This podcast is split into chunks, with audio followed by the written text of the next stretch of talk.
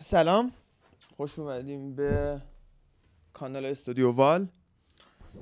این پادکست عصر مبارزه است که از این کانال پخش میشه. تا الان حدود فکر کنم 60 خوردی 70 تا اپیزود ضبط شده ازش، ولی تا حالا اپیزود تصویری پخش نمی‌شد. 200 تا اپیزود همینجور تستی ادیت کردم، ولی وقت زیادی می‌گرفت ادیت کردنش. فعلا توانایی ادیت کردن هر اپیزودو ندارم.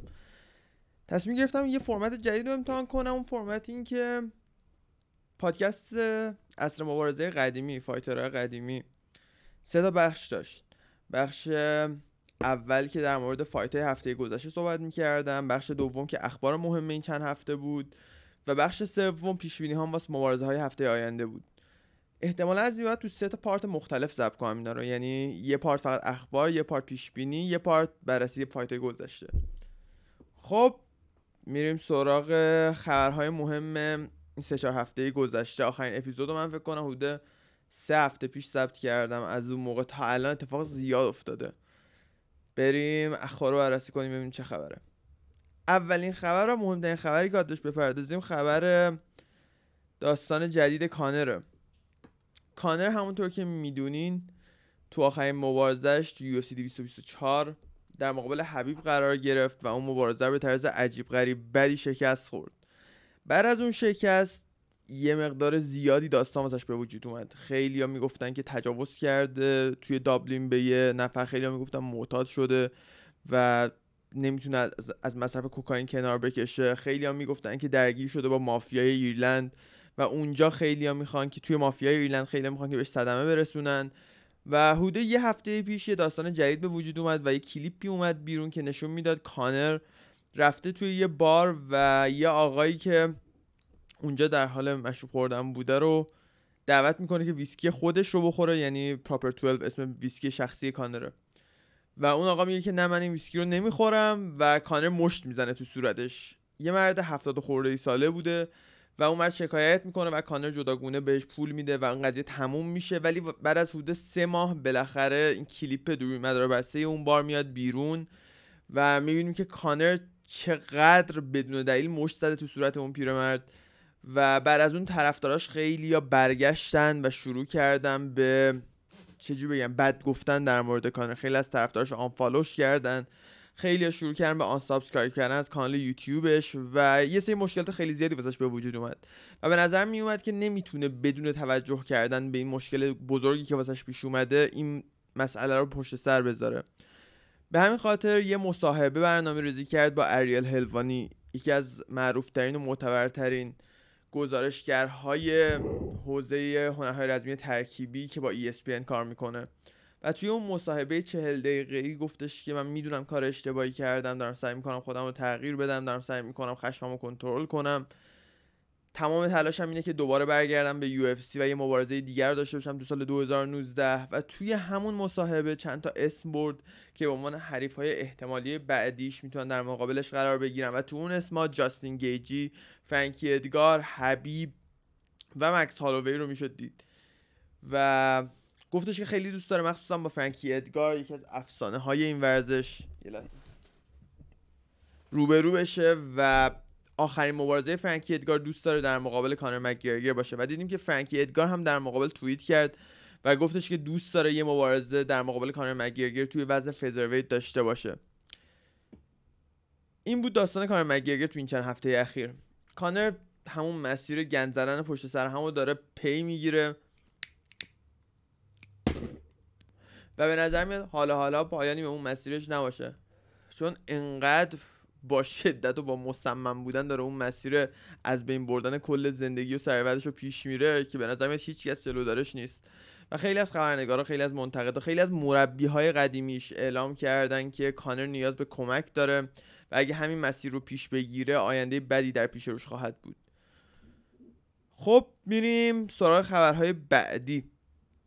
خبر بعدی که بهش میپردازیم قرارداد بستن یه فایتر جوون جدید، یکی از کشتیگیرهای نامدار اروپایی به اسم مارکو مدسن با UFC. مارکو مدسن دانمارکی، کشتیگیری که توی المپیک شرکت کرد و اونجا تونست مدال آور باشه واسه کشور دانمارک.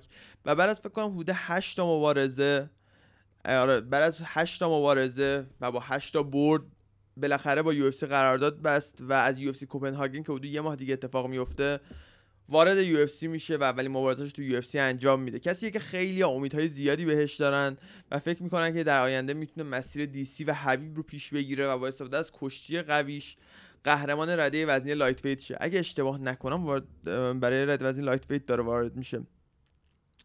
مولتی تایم مدالیست توی 2005 و 2015 مدال آور بوده توی المپیک و لایت ویت. درسته همونطور گفتم یکی از کسایی که به نظر من توی چند سال آینده امید زیادی واسه رسیدن به اون 4-5 نفر برتر رده وزنی لایت ویت داره و کسیه که اگه کشور دانمارک حمایت کنتش و هواشو داشته باشه میتونه یکی از سوپر استارهای اروپایی یو اف سی بشه. خب میریم سراغ خبر بعدی، داستان مبارزه بعدی برایان اورتگا.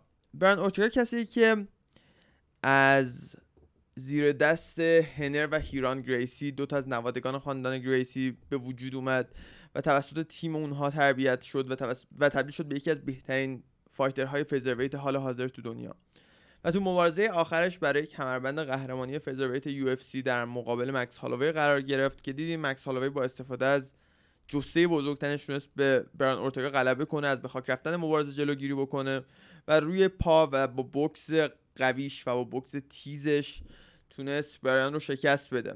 مبارزه بعدی برایان بعد از اولین شکستش در مقابل کوریان زامبی خواهد بود و به نظر میاد کوریان زامبی همین مبارزه رو قبول کرده و بعید نیست که توی 2 ماه آینده این مبارزه اتفاق بیفته. همونطور که میدونیم برایان اورتگا یکی از کسایی که پتانسیل سوپر استار شدن رو توی UFC داره و این مبارزه در مقابل کوریان زامبی پتانسیل اینو داره که یکی از بهترین مبارزه های سال 2019 باشه و ببینیم چه اتفاقی میفته. خبر بعدی تموم شدن گرند پیری ولترویت بلاتوره. بلاتور یه تورنمنتی برگزار کرد سال 2019 بین بهترین فایترهای ولترویتش و بالاخره توی 26 اکتبر به فینال این گرند پیری خواهیم رسید. فینال این گرند پیری تکراری خواهد بود از یه مبارزه که حدود 1.5 سال پیش اتفاق افتاد برای کمربند قهرمانی ولترویت بلاتور بین روری مکدونالد و داگلاس لیما، دو تا از بهترین فایترهایی که در حال حاضر توی بلاتور مبارزه میکنن و دو تا از بهترین ولترویت های حال حاضر تو دنیا. اولین مبارزه بین این دو نفر رو روری مکدونالد با رأی داورها تونست ببره، ولی این داگلاس لیمایی که تو این مبارزه ظاهر میشه اون داگلاس لیمای مبارزه اول نیست، کسی که تو این چند وقت گذشته کورشکاو رو 2 بار و MVP رو شکست داده و به نظر من یه جون جدیدی گرفته و به نظر من توی این مبارزه داگلاس لیما روی مکدونالد رو شکست میده. حالا نزدیکتر که شدیم به مبارزه من پیش بینی واسه این مبارزه ارائه میکنم، ولی فعلا ایده من اینه که داگلاس لیما روری رو توی مبارزه دوم بینشون شکست میده. خب خبر بعدی مرتبط میشه به سایبورگ، UFC و بلاتور. همونطور که توی یه لحظه وایسیم ببینم چه خبره. خب کجا بودم؟ همونطور که توی اپیزود قبلی عصر مبارزه بهش اشاره کردم، کریس سایبورگ آخرین مبارزش رو توی UFC انجام داد، برنده شد توی اون مبارزه و قراردادش با UFC به اتمام رسید و دیدیم که دینا وایت توی یه مجموعه از مصاحبه ها اعلام کرد که نمیخواد دیگه با کریس سایبورگ قرارداد ببنده و از همکاری با کریس سایبورگ پشیمون شده و تصمیم گرفته کریس سایبورگ رو از UFC کنار بذاره. و دیدیم که دوباره یه بحثی به وجود اومد که کریس سایبورگ و بلاتور قرارداد ببنده و اسکات کوکر مدیر عامل بلاتور تصمیم گرفتش که بحث و مذاکره برای قرارداد بستن با سایبورگ رو شروع بکنه و همچنین در کنار این خروج سایبورگ از UFC، کت زینگانو یکی از فاکتورهای قدیمی و پیشکسوت‌های هنرهای رزمی ترکیبی بانوان هم از UFC اومد بیرون، اخراج شد از طریق UFC و به نظر میاد بلاتور تلاش داره کت زینگانو رو هم عضو مبارزهایی بکنه که توی بلاتور مبارزه میکنن و این دو فایتر یعنی کریس سایبورگ و کت زینگانو رو در مقابل هم قرار بده.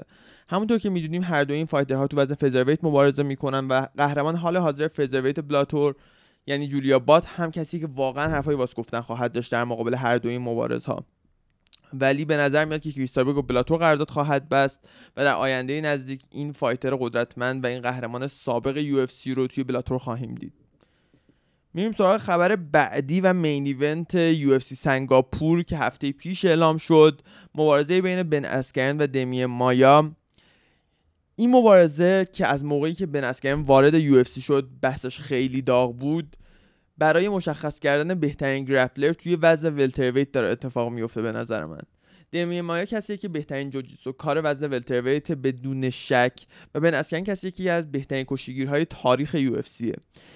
این دو فایتر درسته که تو دوتا ورزش مختلف مهارت زیادی دارن، ولی این دوتا ورزش هر تا یه جا اتفاق میافتن، روی خاک. و اینجا باید ببینیم که آیا کشتی بن اسکرن میتونه جوجیتسوی برزیلی دمین مایا رو شکست بده، یا یعنی که دمین مایا با استفاده از جوجیتسوی برزیلیش بن اسکرن رو روی پا نگه میداره و اونجا با استفاده از بوکسش بن اسکرن رو ناک اوت میکنه.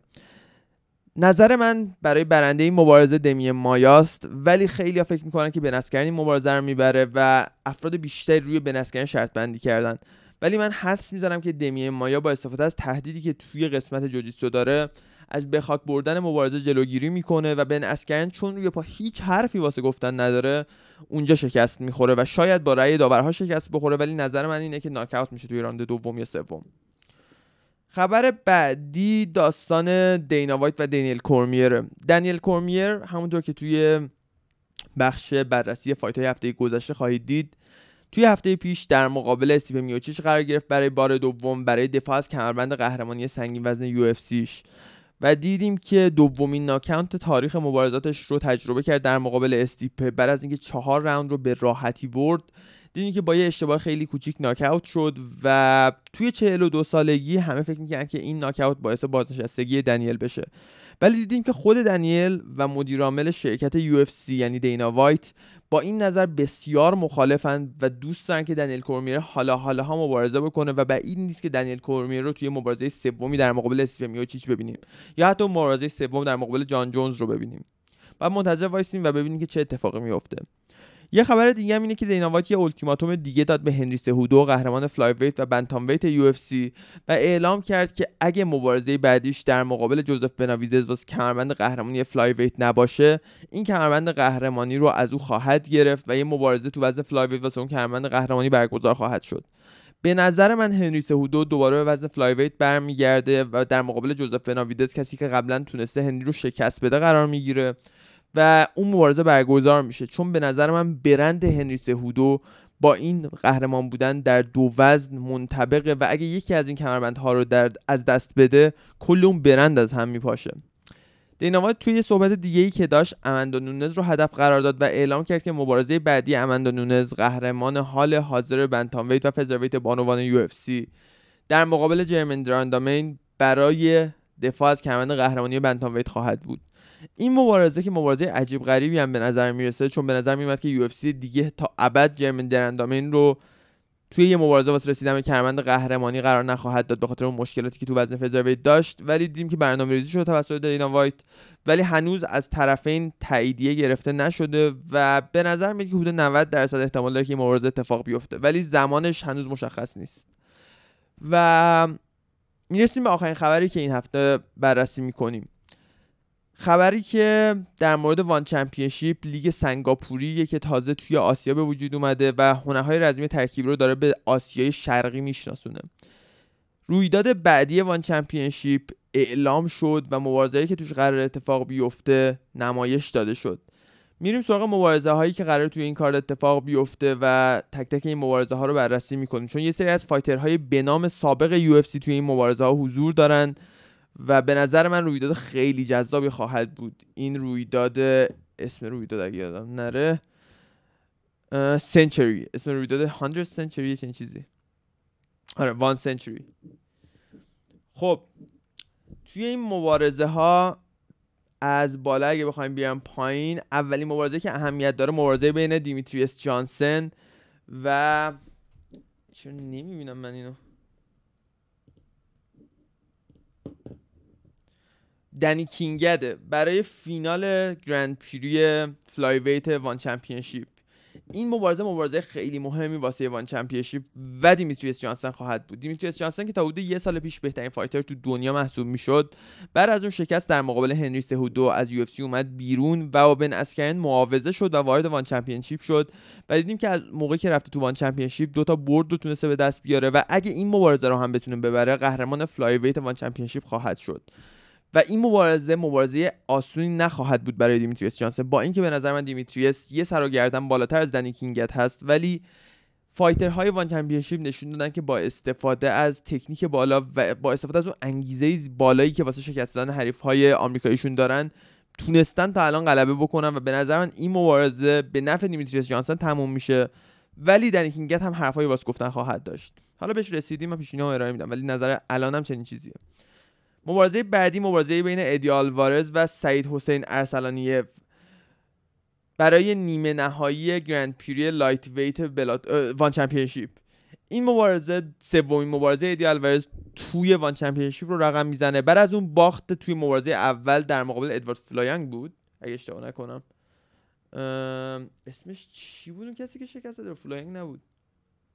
خب بعد از باخت تیموفی نستیوکین، بعد از اینکه ایدی آلوارز در مقابل تیموفی شکست خورد و ناکاوت شد، در مقابل حریف قبلیش قرار گرفت، حریف دومش توی وان چمپیونشیپ، و تونست حریفش رو شکست بده و این مبارزه سومین مبارزه‌اش تو وان چمپیونشیپ رو رقم میزنه و اگه بتونه تورنمنت لایت ویت وان چمپیونشیپ رو ببره ایدی آلوارز، برای کمربند قهرمانی در مقابل قهرمان لایت ویت وان چمپیونشیپ قرار خواهد گرفت و اگه بتونه کمربند قهرمانی لایت ویت وان چمپیونشیپ رو به دست بیاره، ایدی آلوارز یکی از کسانی خواهد بود که کمربند قهرمانی وزن خودش توی تمامی مؤسسه های برتر هنرهای رزمی ترکیبی تو دنیا رو به دست آورده. استرایک فورس، بلاتور، UFC، وان چمپیونشیپ احتمال داره، کینگ آف د کیج، کیج واریرز، همه اینها توشون ادی آلوارز حضور داشته و قهرمان لایت ویت اون مؤسسه بوده. دریم یادم رفتش. یه نفر دیگه که باید بهش بپردازیم توی این رویداد یوشی نوکامیه که در مقابل آگیلان ثانی قرار میگیره. یوشینو کامی هم کسیه که تازه از UFC اومده بیرون و وارد وان چمپیونشیپ شده و اولین مبارزه‌اش رو تو وان چمپیونشیپ واگذار کرد و این مبارزه دومین مبارزه‌اش تو این مؤسسه رو رقم میزنه که بازم باید ببینیم که چه اتفاقی میفته. یه سری مبارزه دیگه برای این رویداد اعلام شده. داشتم می‌دیدم احتمالاً تو 2 روز اتفاق میفته این رویداد. بله، برندون ورا در مقابل آنگلسن قرار میگیره. چقدر رویداد پروپیمونیه. قشنگ دارم میترکونم با این رو. شینی آوکی رو میبینیم توی این رویداد، جورجو پتروزیان رو میبینیم که از بهترین کیک بوکسورهای تاریخ، روتنگ رو میبینیم، بیبیانو فرناندوز رو میبینیم و به نظر میاد که وان چمپیونشیپ قصد داره با این دوتا کار توی 2 روز پشت سر هم یه ورود جدیدی داشته باشه به بازار آمریکا و بعید نیست که موفق باشه با این تلاش قوی که داره میکنه، چون واقعا فایترهای قوی تو این کارا قرار داده. ببخشید اگه این اپیزود بد بود، یه مقدار صبح زوده، منم خیلی وقت پادکست ضبط نکردم. و این بود فایت ارا نیوز، اخبار عصر مبارزه. امیدوارم هفته خوبی داشته باشین. 2 تا قسمت دیگه هم احتمالاً ضبط می‌کنم الان پشت سر همین، برای پیش‌بینی‌ها و بررسی مبارزه‌های قبلی. خداحافظ.